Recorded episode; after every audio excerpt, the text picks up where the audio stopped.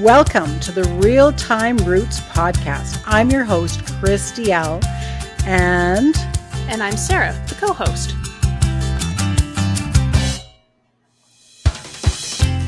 so at the Joy Real Time Roots podcast, we want to help you grow your own food and medicine so that you can create health and wellness for you and the people you care about naturally. Today we're going to be talking about the Joybilee lifestyle and how to grow abundance even if you only have a few minutes a day, and the easiest and funnest ways to get started. All right, let's get right to it. So, Chris, how did you get started with gardening? Well, the very first time we had a garden, I was reading a book, right? I, I, learned so much from reading books. And I was reading a book, and it said to garden, you had to um, get your seed, you had to double dig the ground. You don't have to do that. But we thought from reading the book that we had to do that. Now we know better. And so we put a lot of effort into preparing this little rectangle out in the middle of our grass. And I took a package of seed, and it said on the seed it was cauliflower. I believed it was cauliflower. I trusted the seed company and I planted every single cauliflower seed into little two inch pots and I put them on a table in my spare bedroom in front of a sunny window and I grew these beautiful cauliflower. And then I transplanted them outside and I waited and I did everything right. I added organic fertilizer around the plants and I watched them grow. And they grew big, big, big until they were about a foot and a half across and probably two feet tall. And they had this beautiful reddish green ball. And I waited for the cauliflower to show up. I knew that cauliflower actually the leaves would cover the head so you couldn't see the head. So so these beautiful reddish green balls were covering the cauliflower I thought and I waited and nothing happened and the cauliflower didn't show up. So one day I had a friend come over and um, we were having coffee together and I asked her, "So can you have a look at my cauliflower and tell me if you think it's ready to harvest because i was afraid of doing it wrong right and and maybe opening a cauliflower and finding that i broke it. So she goes out and she looks at my garden and there was nothing else growing there. It was just one field of cauliflower. Nothing else like no lettuce no flowers no herbs um, just one thing. And she said to me why don't you cut one open? So we did. I went in, went in the house got a big kitchen knife and came out and I hacked off the head and we cut it down the middle. And I found out that my cauliflower was red cabbage. Here's the problem I think I grew 30 heads of red cabbage that were all ripe on the same day. And that's a problem because what do you do with 30 heads of red cabbage? I could make coleslaw with it, but red cabbage that doesn't you know i might have used a quarter of a head for coleslaw. Cabbage rolls yes and i was inexperienced with using red cabbage. So you know what i ended up doing? I mean i know that you can use it to make easter egg dyes. It makes a beautiful blue on easter eggs. We could have done some ph science fair experiments with it. I could have made sauerkraut purple sauerkraut is that a thing uh, we could make pickled cabbage with it, um, or we could mix it in with rice. But ultimately, 30 heads of red cabbage was a bit much. And so I learned from that. I learned from that experience because what I ended up doing is cutting it all up and blanching it and putting it in my freezer. And then I still didn't know what to do with it in the freezer. So I ended up, oh, I'm, I'm embarrassed to say this. I ended up 20 years later pitching it from my freezer into the compost. Yes, that's embarrassing. Okay, so what did I learn? So, number one, when you're gardening, don't plant the whole package of seed at one time. Very important lesson. Um, in the case of cabbage, I probably could have been very happy with just six heads of red cabbage. But remember, it was supposed to be cauliflower. I could probably have used 30 heads of cauliflower. I go through a lot of cauliflower, but red cabbage, not. The second lesson I learned was to make sure to ask somebody with more experience than I have for help. And my friend, I probably should have asked her right at the beginning, but I thought that I was smart and that I knew until I didn't know. And so sometimes you just don't know what questions to ask, right? And then number three, it's really important when you're gardening or growing anything to have a plan for what you're going to do with what you grow before you plant.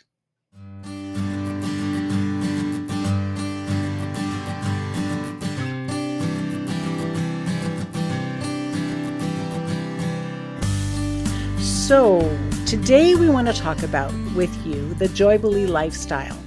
Now, what is the Joybilee lifestyle? We're talking about growing your own food and medicine, growing your own craft materials, using natural dyes, and specifically about the conserver and producer lifestyle. And it all starts with planting a seed.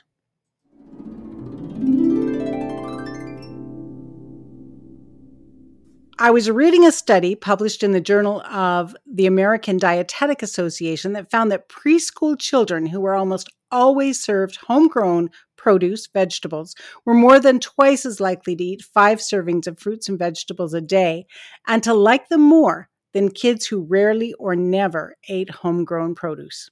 That would make a lot of sense. For sure. I, I bet kids that garden with their moms and dads probably also eat more vegetables. I remember when my daughter was young, she used to walk out to the garden and steal peas right out of the pot. We used to call them chocolate peas. Yeah, so fun. And we had a couple of years where we weren't actually getting any peas into the dining room table. That's right, because my daughter liked chocolate peas a lot. And and my husband used to his mom and dad used to garden too and he, and he told me that he used to just go out to the garden and pull up the carrots and wipe them on his jeans and eat them as is but he was also the one eating stalks of rhubarb directly out of the garden. Yeah, yuck. Stalks of rhubarb. So sour. So, homegrown food has the highest vitamin content level of any food. And of course, it has no preservatives. And it's also fresher than anything you can get in the grocery store. And the food you harvest from the garden is going to be at the peak of ripeness rather than picked before it's ripe and shipped. That's right. That's right. And when you grow your own food, you can choose varieties that aren't necessarily great for shipping, but they'll have other special things like uh, better taste, better uh, vitamin content, better color, uh, because there's just a greater variety of food available for when you grow your own. Plus, when you are gardening, and growing your own food, you also get natural exercise and vitamin D from being out in the sunshine.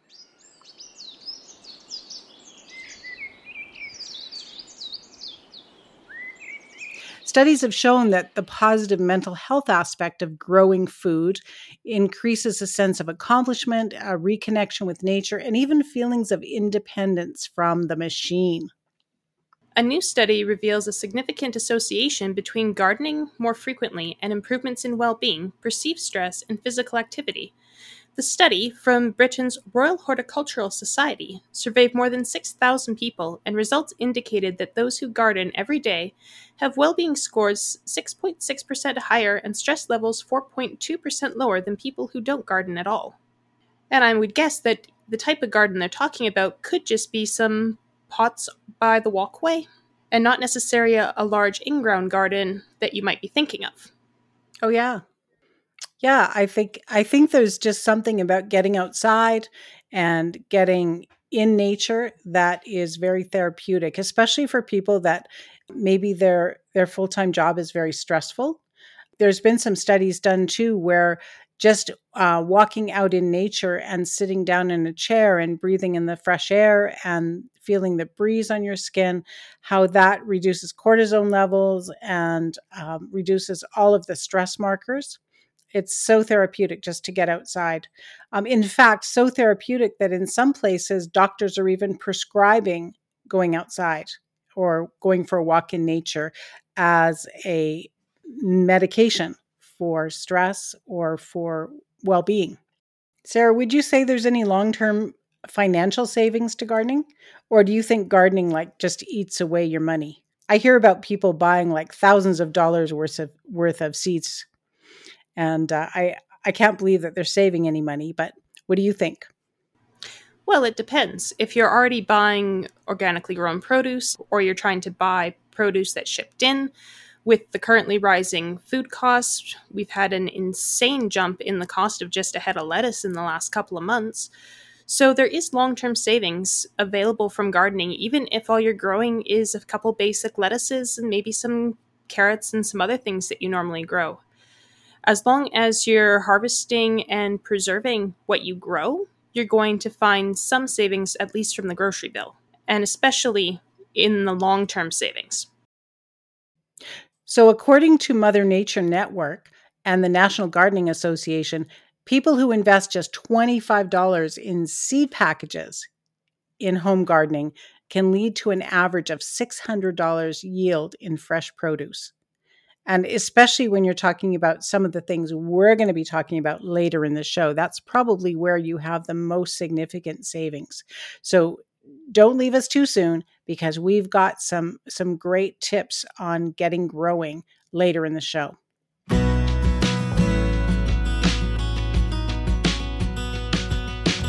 If you're just getting started thinking about using herbs to make something so that you can feel better and start to tap into the natural wellness, I've got the perfect course for you. My course, the Inspiring Botanical Drinks Mixers and Elixirs course.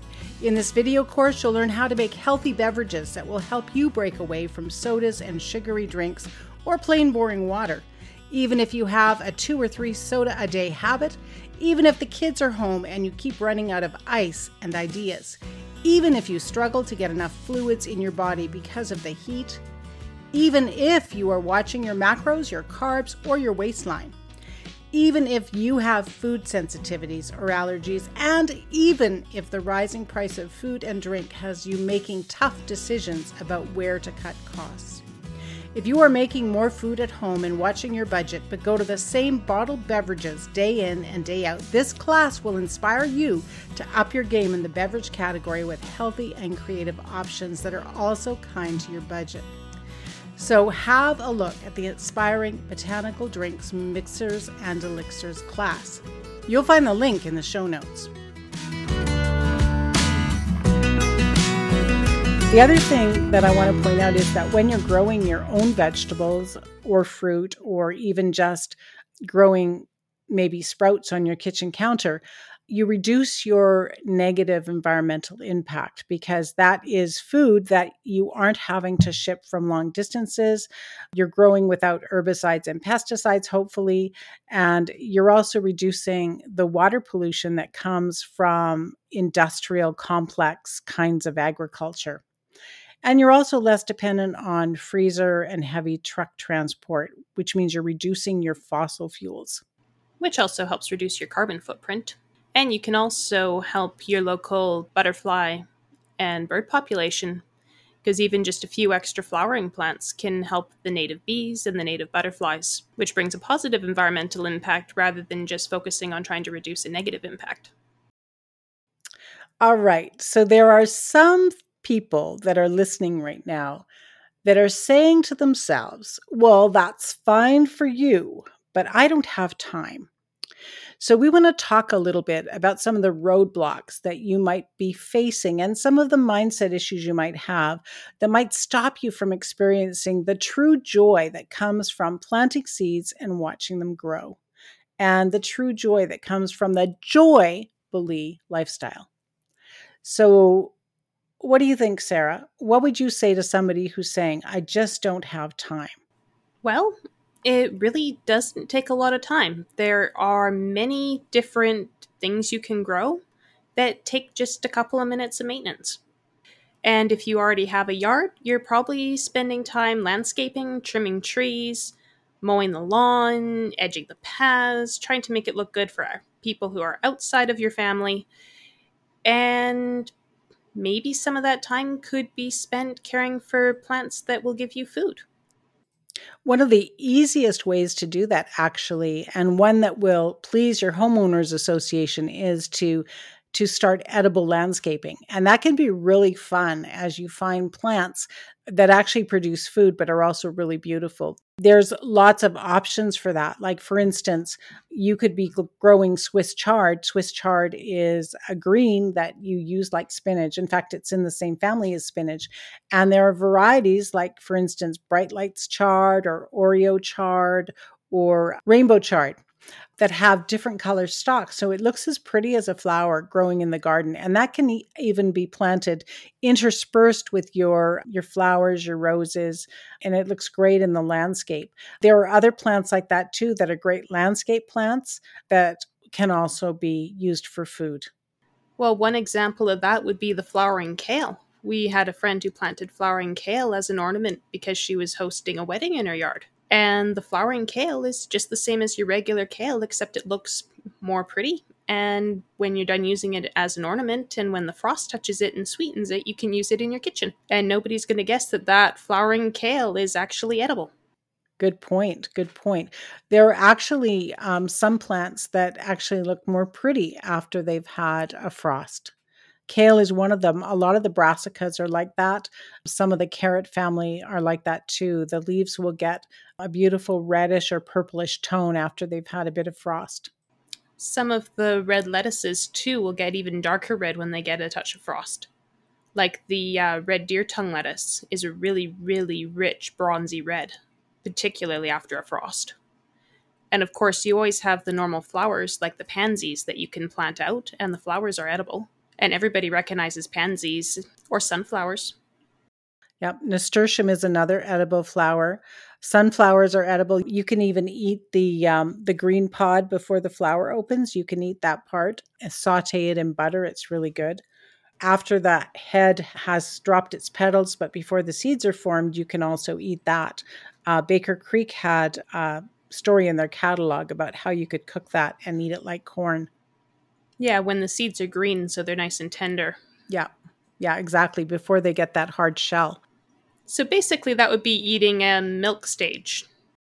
I have tried the sauteing the immature flower heads before the petals open, but I haven't tried the other. Have you tried it, Sarah?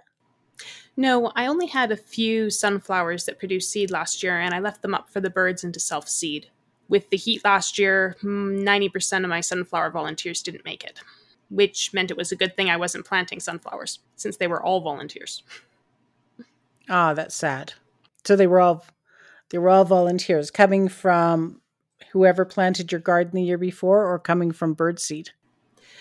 Uh, the people who planted the garden the previous years had just let the sunflowers heads stay on the stalk to feed the birds over the winter. And so the natural seed drop, when the birds were eating, ended up self seeding the sunflowers for multiple years. So I think the first time sunflowers were planted here was over five years ago, and they've just self seeded since then. Oh, nice. That's nice. That's like gardening with no work. I like that. The other thing about gardening or the growing lifestyle is that it the time you spend in the garden can be considered exercise time. So if if right now you're going for a daily walk for 20 minutes, spending that time in the garden is just as good for your heart and for your your body as going for a walk. And you get your steps in. If you're doing a lot of crouching down and up and down and up, you can actually skip leg day at the gym. That'd be good. That'd be good. The other thing about growing your own food that I think is really important right now is that growing your own food protects you from inflation. We in Canada here, we're seeing food prices, and I'm sure that that people are seeing this everywhere right now. We have hyperinflation and food seems to be hardest hit. And so it's it's good to have a way to kind of cushion yourself, cushion your budget, and growing your own food can do that. Do you want to comment on that, Sarah? What are you finding? Well, I've seen a couple of um, memes online that sort of point out that pears grown in Argentina are shipped to Thailand and packed and then shipped to the US to be sold.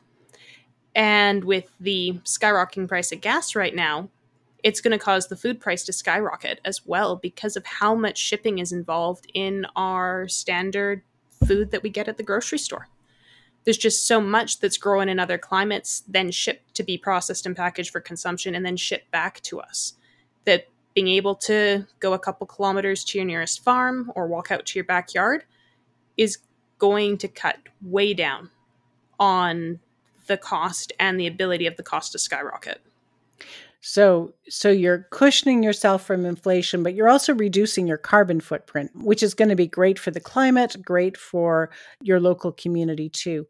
The other thing about that is that when you grow your own food, usually the the harvest is so abundant that you have lots to share. And I think that sometimes we don't consider the community value of what we do. And when we have something like food to share, then that builds community and it it actually lessens the time that we have to use to build community. Food food is one of those things that opens doors. And if you can work with a seed exchange or with other gardeners in your community, there can always be an agreement that maybe one person wants to focus on pumpkins and not really want to grow summer squash. Someone else likes growing summer squash but hates growing pumpkins. And there can be agreements for people to grow different crops that take up a lot of space and then share their harvest with those who are growing crops that they're not growing. That's a good point. That's a great point.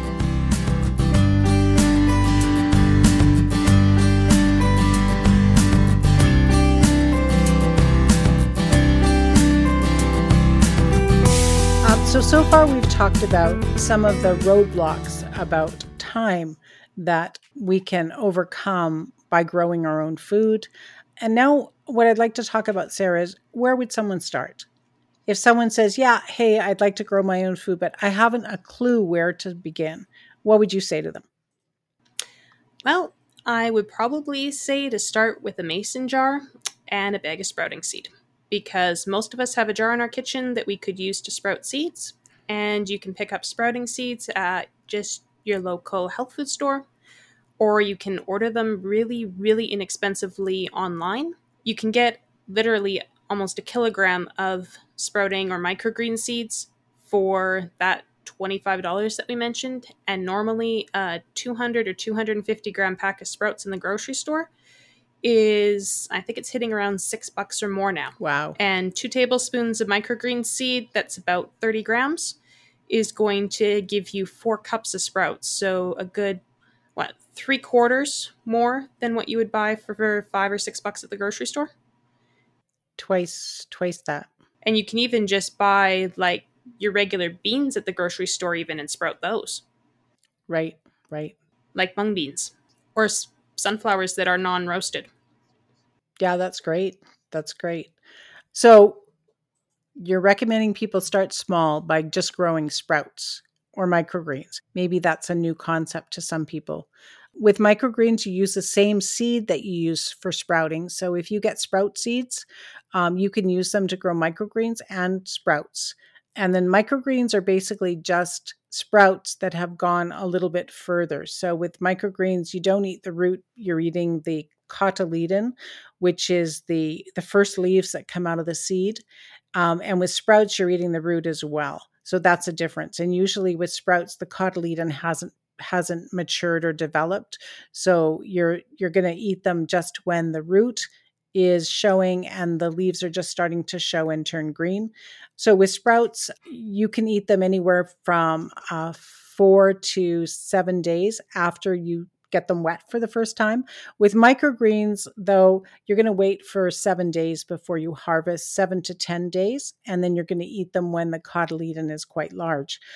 And so that's the only difference between them. Uh, microgreens, usually you grow them in soil or you can grow them on like a paper towel or something like that to give them a place for the root to grow, whereas sprouts, you just grow in a jar. Um, so, what kind of equipment does somebody need, Sarah, to get started with sprouting? Well, for sprouting, you just really need a wide mouth jar. That makes it easy to get the sprouts out.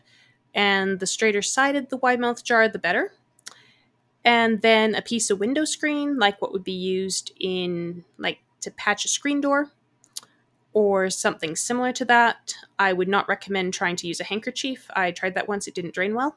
So, a piece of screening is going to work best. And then you can just cut the circle of screen to fit the mouth of your jar. Get a regular ring for your jar, the canning ring without the lid part. And then you're good to go. All you have to do is put your sprouts into the jar and then uh, rinse them, or depending on the type, you might some like being soaked for three to four hours, some just like getting rinsed and then inverted to drain. So, depending on the type you're growing, if it's like a bean seed, you'll want to soak it for at least four to six hours, then invert the jar. So, I like doing that in the morning before starting work if I'm going to start those. And then in the evening, you just invert the jar, let it drain, and then usually twice a day, you fill the jar with water, give it a shake around, and invert it to drain again. So, what you're saying is put the seeds in the jar, add some water, soak them for a couple hours, drain them, and then twice a day, rinse a seed, drain it, and just let it sit. That's all there is to it, right? Yep. I usually leave my jars inverted, just in my draining rack by my clean dishes. And then it's nice and convenient to the sink. And if I'm, say, putting my coffee cup there in the morning, I can grab the jar, fill it, rinse it, put it back. And it takes an extra 30 seconds or a minute per day. And then once the sprouts have grown enough, usually to fill the jar, or some types it only grows to fill half of the jar, then one of those rinsings, I'll let it drain, and then I'll get a colander, pull out the sprouts into the colander, rinse them off, put a paper towel in the bottom of my sealable fridge container, reusable fridge container. Usually I use my glass one. And then I put the sprouts in there, put another paper towel on top because that keeps excess moisture from causing the sprouts to go slimy. Put the lid on and I can put it in my fridge and they're ready to use whenever I need them.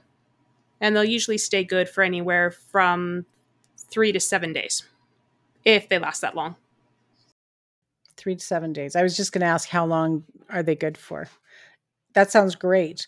What if somebody wanted to grow microgreens? How would they how would they do that? Well, the microgreens are a little bit more involved and a little bit more complicated. So, I have successfully grown microgreens in a thin layer of soil in a recycled aluminum container, and I did sunflowers that way. I found them a little bit difficult to harvest because of the height of the aluminum container. So, I recommend using a two part microgreen planting tray or repurposing one of your friendly uh, clamshell boxes from salad. Those can work as well. But I would recommend those only for peas or for sunflowers because those grow the fastest and get the tallest. If you want to grow a short microgreen sprout like beet microgreens, uh, radish microgreens, lettuce microgreens, or any of the other ones that usually just grow like an inch or an inch and a half high, I recommend two part microgreen trays because you can water those from the base. And they have low sides, so it makes it a lot easier to harvest once they're ready. And then after the trays and your seeds, you just need a base. So that can be potting soil, that can be coconut coir or cocoa mat. I've grown some microgreens just on paper toweling. That requires a little bit more maintenance to make sure they stay wet enough and they don't wilt on you. So I like the water absorption properties of the coconut coir or just regular potting mix. And then you just need some type of flat tray with a weight because that holds the seeds down and makes their roots go down instead of them playing topsy turvy on you. And then usually you keep them in the dark for, depending on the variety, I think it's three to seven days. And then you can take the weight off, let them grow for a bit still in the dark, and that helps them stretch because they're looking for light. And then you expose them to light for about 12 to 36 hours so that they green up and they generate their chlorophyll. And then you can harvest. And usually you just harvest the microgreens with a pair of scissors. They're ready to go in like five to seven days usually. There's some like basil will take longer, or some of the more exotics will take longer. You know what's really amazing to me, Sarah, is that when I first started doing sprouts, you pretty much could only get alfalfa and clover sprouts. And now there are literally dozens of kinds of sprouting seed and microgreens that you can get. As more and more people have started growing their own sprouts at home, and more and more small businesses have started providing sprouts and microgreens to the community. The resources that are available to get started have just exploded, and they're not expensive at all to get started. Like, for instance, you mentioned about the sprouting. Well, you can get a, a ready made sprouting screen now for like $4 to put on a mason jar that you already have. And so that's amazing. And of course, there's complete kits that you can get too. Let's talk a bit about how you would use sprouts and microgreens because maybe some of our the people that are listening have never really thought thought it through and i said you shouldn't plant something unless you have a plan. So if you had an abundance of sprouts and microgreens what would you do with them? Well before i address that i'd just like to add one note about the kits for sprouting. Usually those will come with a stand and a base so you don't have to leave the jar in your dish rack. You can actually set it to the side on your counter you can tuck it into a cupboard you can put it out of the way and the tray keeps it from dripping everywhere, and the rack holds your jar inverted so that your sprouts will grow well.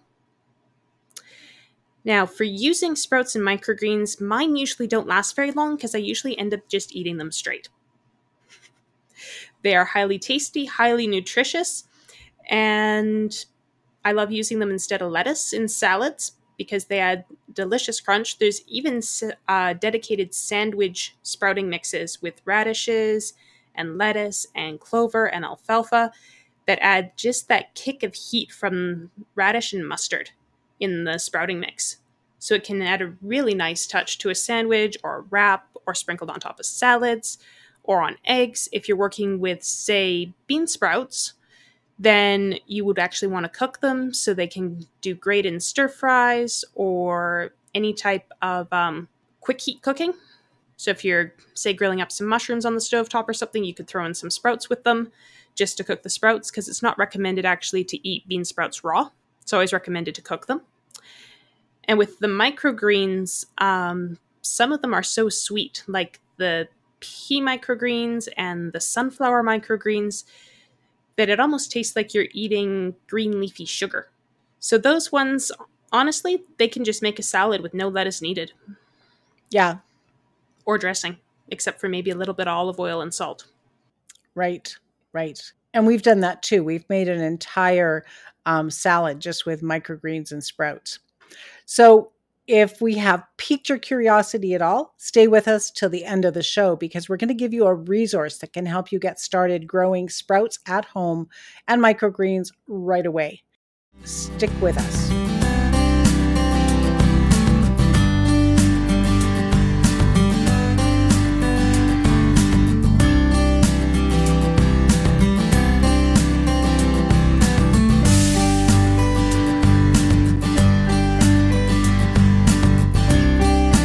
As you probably have guessed from listening to us, that growing food can change your life.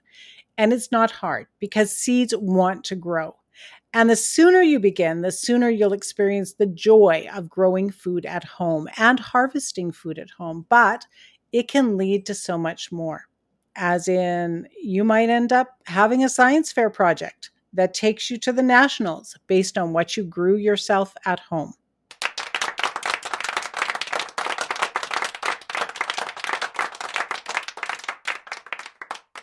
And here's some of the things you can expect from us with the Real Time Roots podcast. We're going to be talking a lot about edible gardening, cooking at home, foraging for what's available in your area, using herbs for health and wellness, and of course, using plants for crafts and more. Thank you, Sarah, and thank you, listeners, for joining us at the Real Time Roots podcast.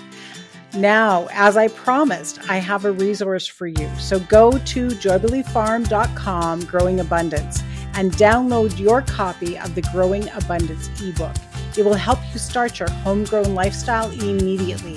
It will show you step by step how to grow sprouts and microgreens, as well as guide you through growing seven of the easiest and most nutritious and flavorful sprouts and microgreens that are available. These are the ones that I grow myself on my kitchen counter every single week. One of them, hint, even tastes like maple syrup. And one Another one of them has so many health benefits that there were court cases over who was allowed to grow it. So get your copy of Growing Abundance at joybileefarm.com backslash growing abundance. We hope that the Real Time Roots podcast will be a seed for you that you can grow into the homegrown lifestyle too.